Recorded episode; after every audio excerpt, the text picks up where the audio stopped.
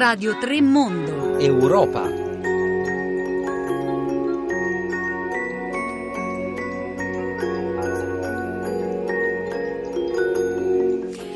L'Europa in campo, l'Europa chiamata in causa, l'Europa nel nostro quotidiano, nel nostro futuro, di questo parliamo ogni venerdì qui a Radio 3 Europa, di questo si è parlato fino a un secondo fa, a tutta la città ne parla.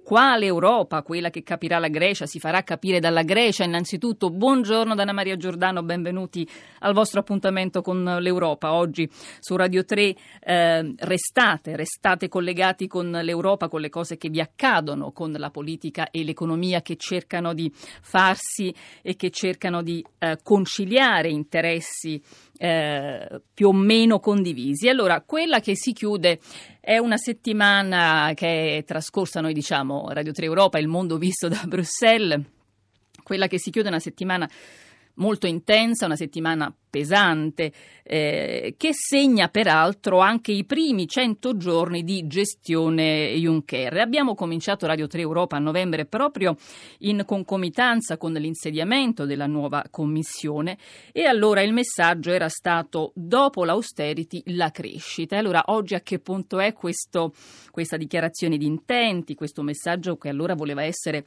forte, insomma, e che eh, prometteva di essere anche eh, realizzato, di voler essere realizzato in tempi brevi, ma questa è stata anche la settimana a Bruxelles dell'ottavo round di colloqui per il TTTP, per la sigla del TTTP, che è il Transatlantic Trade and Investment Partnership, quello che dovrebbe essere il più grande accordo commerciale bilaterale della storia, e cioè un accordo tra Unione Europea e Stati Uniti, l'accordo tra due grandissimi eh, mercati. Davanti alla Commissione c'erano eh, tanti rappresentanti di associazioni ONG a protestare, hanno portato un cavallo di cartapesta e il loro slogan è stato il TTTP è davvero il cavallo di Troia che mette in pericolo i nostri diritti?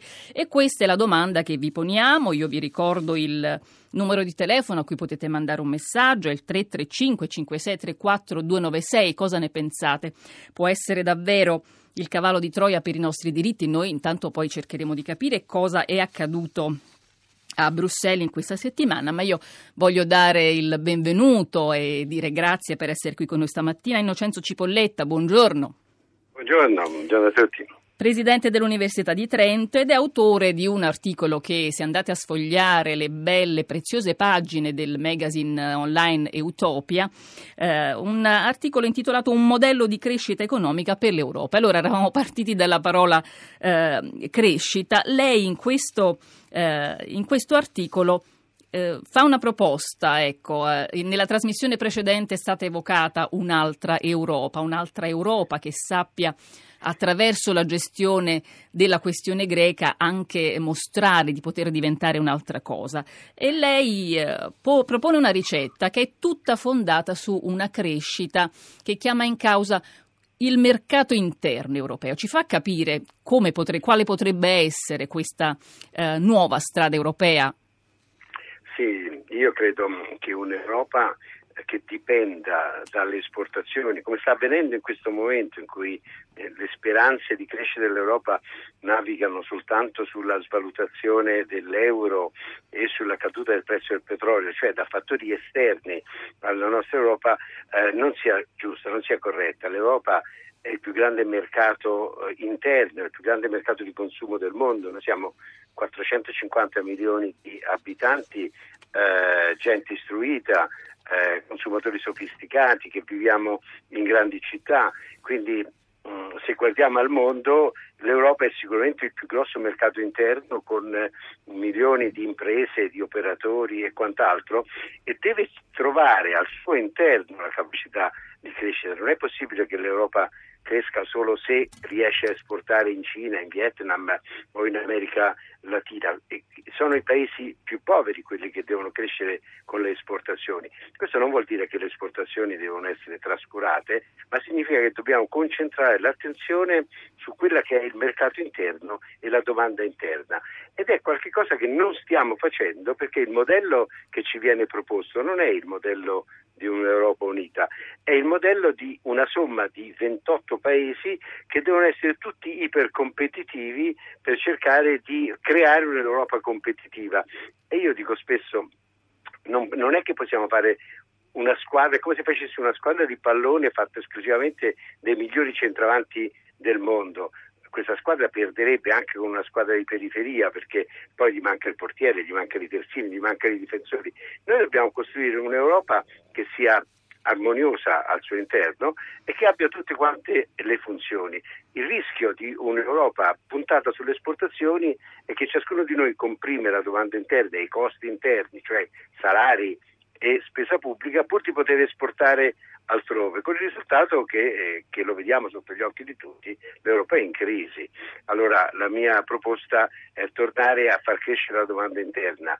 Eh, siccome eh, non, non, possiamo utilizzare le finanze pubbliche al di là di certi limiti, eh, l'Europa è anche il grande mercato che ha un enorme patrimonio di ricchezza privata che va messa a frutto e va messa a frutto con delle politiche che inducono a delle spese che siano anche di eh, interesse comune. Eh, faccio un esempio molto banale. Glielo stavo ma... per chiedere perché ecco, finora eravamo a, un, a, a, una suggestiva teoria, prego. ecco, un esempio banale, per esempio, sicuramente dobbiamo curare l'ambiente e dobbiamo in qualche maniera ridurre i consumi di energia, anche se oggi l'energia costa meno, ma sappiamo che è qualcosa di finito nel tempo e quindi dobbiamo andare oltre. Allora, operazioni in cui mh, con qualche piccolo incentivo eh, si spinge eh, ma si mettono anche delle, degli obiettivi eh, di eh, rifare tutti i nostri appartamenti, tutti i nostri palazzi, in maniera tale che conservino l'energia e consumino meno energia, questo darebbe luogo a una domanda estremamente forte e continua nel tempo, questa domanda farebbe generare nuove imprese, nuove professioni, nuove tecnologie che poi potrebbero essere esportate e il paese, l'Europa crescerebbe. Chi finanzia questo tipo di attività lo finanziano i proprietari degli appartamenti perché è un interesse loro, perché se si consuma meno energia nel futuro pagheranno meno dopo la bolletta eh, dell'energia e quindi risparmieranno quello che hanno investito oggi. Ecco, ho fatto un esempio, ma un altro esempio potrebbe essere la prevenzione. Eh, indurre i cittadini europei a una maggiore prevenzione significa portare un, a un livello di vita più attento, fare più analisi eh, del nostro stato di salute quando stiamo bene e non soltanto quando stiamo male. Questo genererebbe un'economia della salute molto più forte, un'economia della salute che impiega macchinari, tecnologie, che impiega medici e personale qualificato, che farebbe crescere l'economia al tempo stesso in cui farebbe star meglio le persone individualmente e farebbe risparmiare in futuro anche la spesa sanitaria che spesso è una spesa che interviene quando uno sta male, mentre sarebbe meglio che intervenisse quando, sta, quando stiamo bene per evitare domani di star male. Ho In... portato questi due esempi. Sì, mol, molto chiari, la ringrazio, molto chiari, la ringrazio Innocenzo Cipolletta e, e, e stiamo effettivamente proseguendo idealmente eh, la discussione che messa eh, in atto durante tutta la città ne parla, l'evocazione di un'altra Europa, un'Europa diversa che pensasse a un futuro diverso. Ecco, e qui ce n'è eh, una traccia, però noi siamo in certe condizioni, come lei stessa ha detto, abbiamo badato e badiamo, eh, quello che facciamo è badia- badare ai conti, quello che facciamo è badare alla competitività della singola economia, alla crescita o al debito del singolo eh, eh, paese, ma le istituzioni attuali, ecco, ehm, cosa potre, il governo, la governance europea attuale, come potrebbe evolvere seguendo questo eh, obiettivo di un mercato interno da sviluppare e da considerare un vero motore di crescita? Beh, certo noi dobbiamo andare avanti verso un'unione più politica oltre che economica. Questa è la strada perché aver fatto la moneta è il primo passo un passo corretto perché eh, era quello più facile da fare, poi doveva seguire la seconda gamba che era quella dell'unione fiscale che ci avrebbe consentito di avere un bilancio europeo, il bilancio europeo significa condividere alcuni rischi e quindi non avere quello che sta succedendo oggi con la Grecia e domani avere una vera politica europea, per cui quello che io ho proposto, per esempio, di rifare le abitazioni oppure di andare alla prevenzione, potrebbe avere un sostegno anche economico da parte di una politica europea senza essere demandato ai singoli stati che si trovano ognuno in, in situazione diversa, chi è più ricco e chi è meno ricco e quindi non lo può fare e non si riesce a fare Europa. La strada è quella della Unione e per fare un'unione fiscale ci vuole l'unione politica evidentemente e quindi eh, trasferire capacità di governo all'Europa e, e questa è la strada dei padri fondatori dell'Europa che noi dovevamo seguire e la crisi avrebbe dovuto costituire un catalizzatore per andare avanti. Purtroppo abbiamo constatato che è stato un catalizzatore per tornare indietro e qui c'è una colpa, io credo, nella leadership europea. In Europa non abbiamo oggi personaggi capaci di guardare al futuro, ma abbiamo quasi tutti politici attenti a essere rieletti domani e quindi a fare cose che non dispiacciono troppo il proprio elettorato e questa visione corta è drammatica. Prima di salutarci le vorrei chiedere davvero una impressione, la sua idea sulla questione greca. Lei non era in ascolto, abbiamo parlato a Radio 3 stamattina di quanto uh, sta accadendo. Secondo lei quale, quale potrà essere l'evoluzione a breve? Io mi auguro che a breve ci sia un accordo. Ecco, ovviamente occorre suggerire ai greci anche di non essere troppo spavaldi perché loro sono in una situazione difficile in questo momento, non hanno il coltello dalla parte del manico, devono in qualche maniera accettare alcune condizioni e tornare indietro rispetto ad alcune posizioni con cui hanno vinto le elezioni con il nuovo governo. Al tempo stesso l'Europa, ecco, io non ho apprezzato quello che la BCE ha fatto intempestivamente, non era necessario farlo oggi quello di bloccare i finanziamenti alla Grecia eh, perché questo genera attenzione sui mercati e mi auguro che ci sia un accordo non tanto per cancellare un debito ma almeno per prolungarlo e per ridurre il costo del debito, cioè i tassi di interesse. Non, non è possibile che i greci paghino le tasse per finanziare chi ha prestato i soldi alla Grecia. Questo non è assolutamente possibile, economicamente non tiene. Quindi io mi auguro che questo accordo sia, sia trovato. Grazie, grazie per essere stato con noi. Grazie a Innocenzo Cipolletta, grazie buona giornata.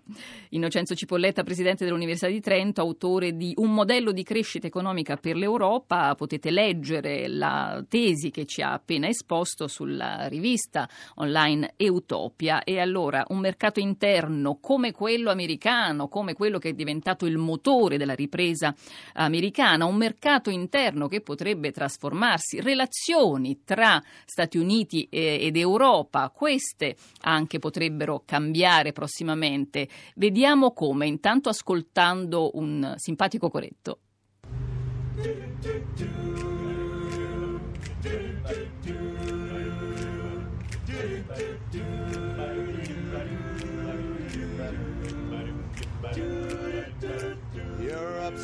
With the US is already one of the best, but we think we can do even more.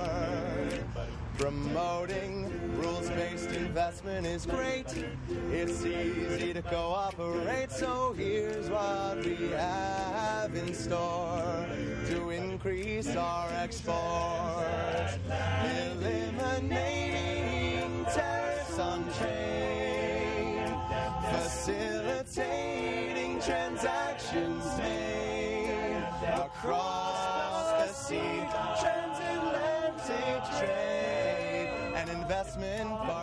Transatlantic